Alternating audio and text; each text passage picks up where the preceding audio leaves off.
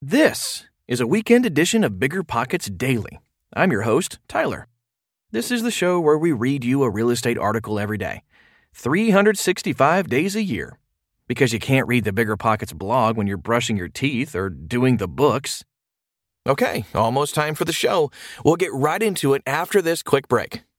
You're trying to close on your next rental, so why is your insurance company dragging its feet? With long lead times and never ending paper forms, it's no wonder it takes forever to finally get a policy. Modern investors deserve better. They deserve steadily.com. At steadily.com, you'll get fast, affordable landlord insurance available online 24 7 in just a few clicks. You can even get next day coverage, which takes just minutes, by the way, to obtain. And you can do it all from your phone. Steadily was founded by landlords who created insurance products tailored to the unique needs of this industry. It's their sole focus, and that's why landlords nationwide consistently rate them 4.8 out of 5 stars. So whether you've got a single family, short term, or multifamily portfolio, steadily.com can secure the best coverage at the best price to protect your properties. Discover how Steadily can save you both time and money on your rental property insurance. Visit steadily.com for a commitment free quote tailored to your needs today. Managing your finances used to be a pain. It was either useless apps or overcomplicated spreadsheets. Ugh. But now, with Monarch Money, managing your money is easier than ever. Monarch is the top rated all in one personal finance app. It gives you a comprehensive view of all your accounts, investments, transactions, and more. Create custom budgets, track progress toward financial goals, and collaborate with your partner. And now get an extended 30-day free trial when you go to monarchmoney.com slash bigger. Unlike other personal finance apps, Monarch's simple, intuitive design makes it easy to set up, customize, and use. You can even collaborate with your partner, family, or financial advisor at no extra cost to get a joint view of all your finances. Customize your dashboard, notifications, and budgets with the tap. After trying out Monarch for myself, I understand why it's the top rated personal finance app. And right now, listeners of this show right here will get an extended 30-day free trial when you go to monarchmoney.com slash bigger. That's M-O-N-A-R-C-H-M-O-N-E-Y dot com slash bigger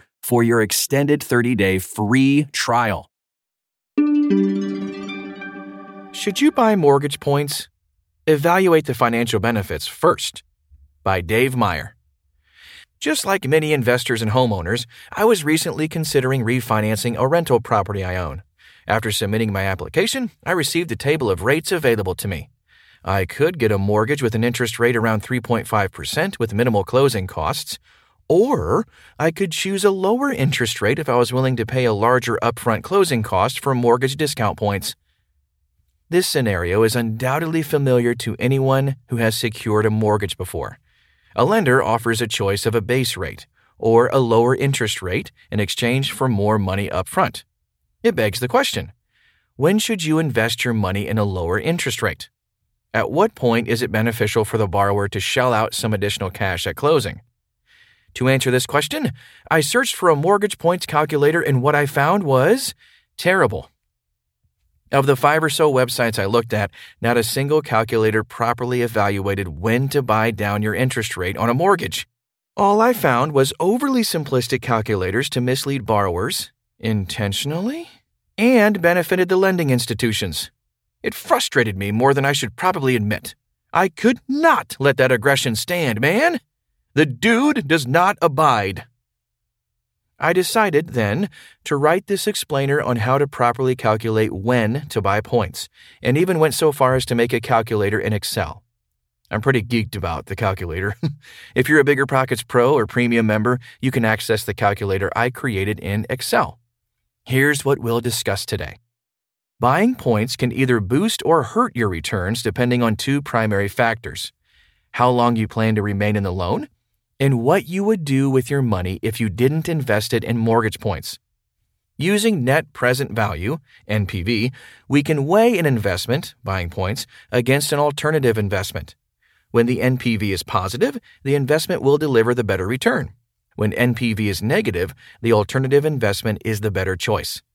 The shorter your intended hold, the less likely it is you should buy the points because you won't enjoy the benefits of lower monthly payments for long enough to justify the upfront expense. The higher your discount rate, the return on your alternative investment, the less likely it is that you should buy points. What's a mortgage discount point anyway? When you apply for a mortgage, the bank factors in a complex set of factors in determining which rate to offer you. You can see my deep dive on interest rates at biggerpockets.com. The federal government, the broader economy, and your personal credit worthiness all play big parts in the interest rate of any given loan. But the banks have flexibility in what rate they offer you. They offer you a base rate, but they also offer you points or discount points, which reduce the interest rate on your mortgage.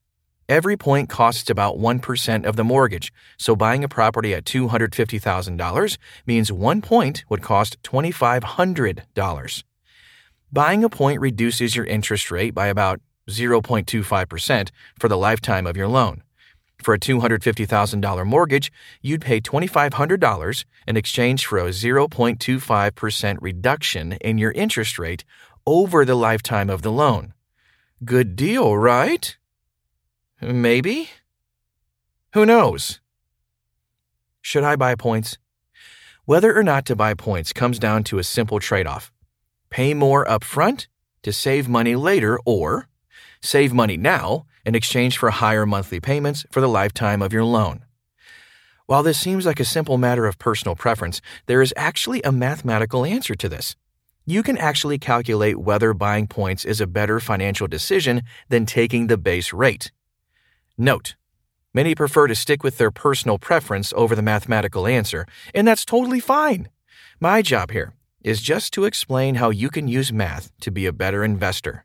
So even if you don't apply the concepts today to buying mortgage discount points, the concepts I'm going to explain are foundational to investing. So listen on. Banks, and apparently many other finance websites, would like to present this trade off as simple to calculate. Just figure out the break even point, they say. Take these nice shiny points and don't think twice about it, they say. To them, all you have to do is figure out how much buying the points costs you at closing, then divide that by the monthly savings. Voila! You know how long you need to hold a property in order to benefit from buying points. Let's use an example to further illustrate this concept. Let's say Molly Mortgage is looking at a rental property that costs $400,000. She is putting 20% down and therefore is taking out a loan of $320,000. For a 30 year fixed mortgage, Molly is offered a 3.5% interest rate, with closing costs of $4,500. This means her monthly payment for principal and interest comes to $1,437. Alternatively, Molly can buy her mortgage down three points to a rate of 2.75%. This would increase her closing costs to $14,100, but reduce her monthly payment to $1,306. If the banks and other websites were right, then all we need to do is calculate the break even points.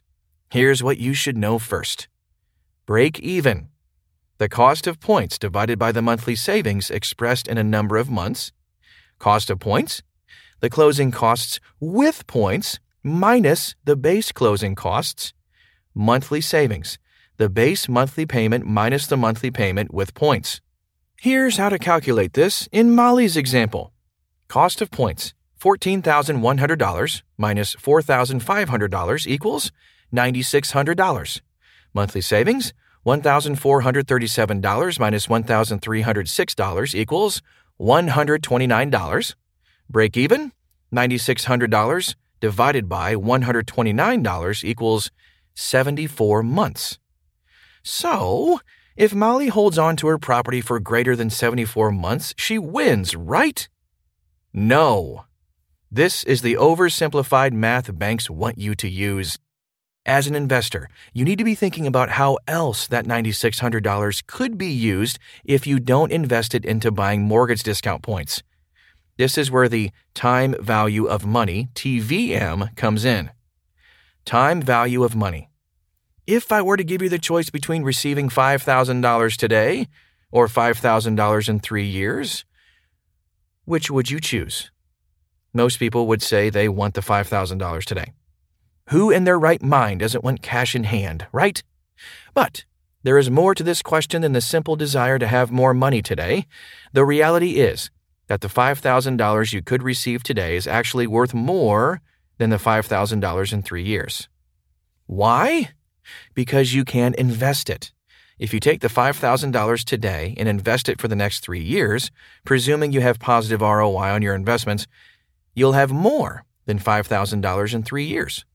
This is the idea behind the time value of money. Money today is worth more than the same amount of money in the future.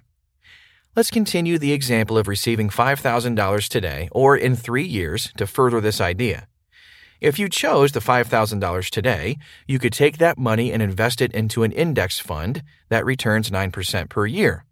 Using the compound interest formula, we can see that in three years we would have $6,475.15.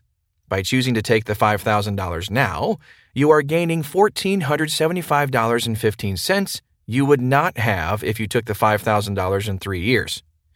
Put another way, the $5,000 today is worth $1,475.15 more than $5,000 in three years. That's a big difference. The time value of money and mortgage points. The time value of money must be factored into the mortgage discount point buying decision.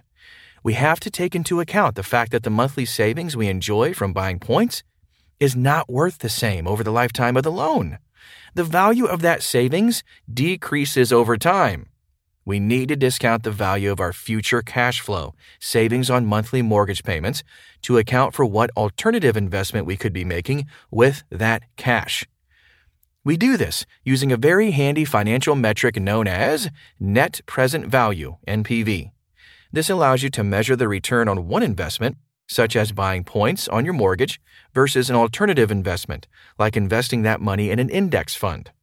Essential to the NPV calculation is the discount rate, which is the rate of return you expect you could generate from an alternative investment.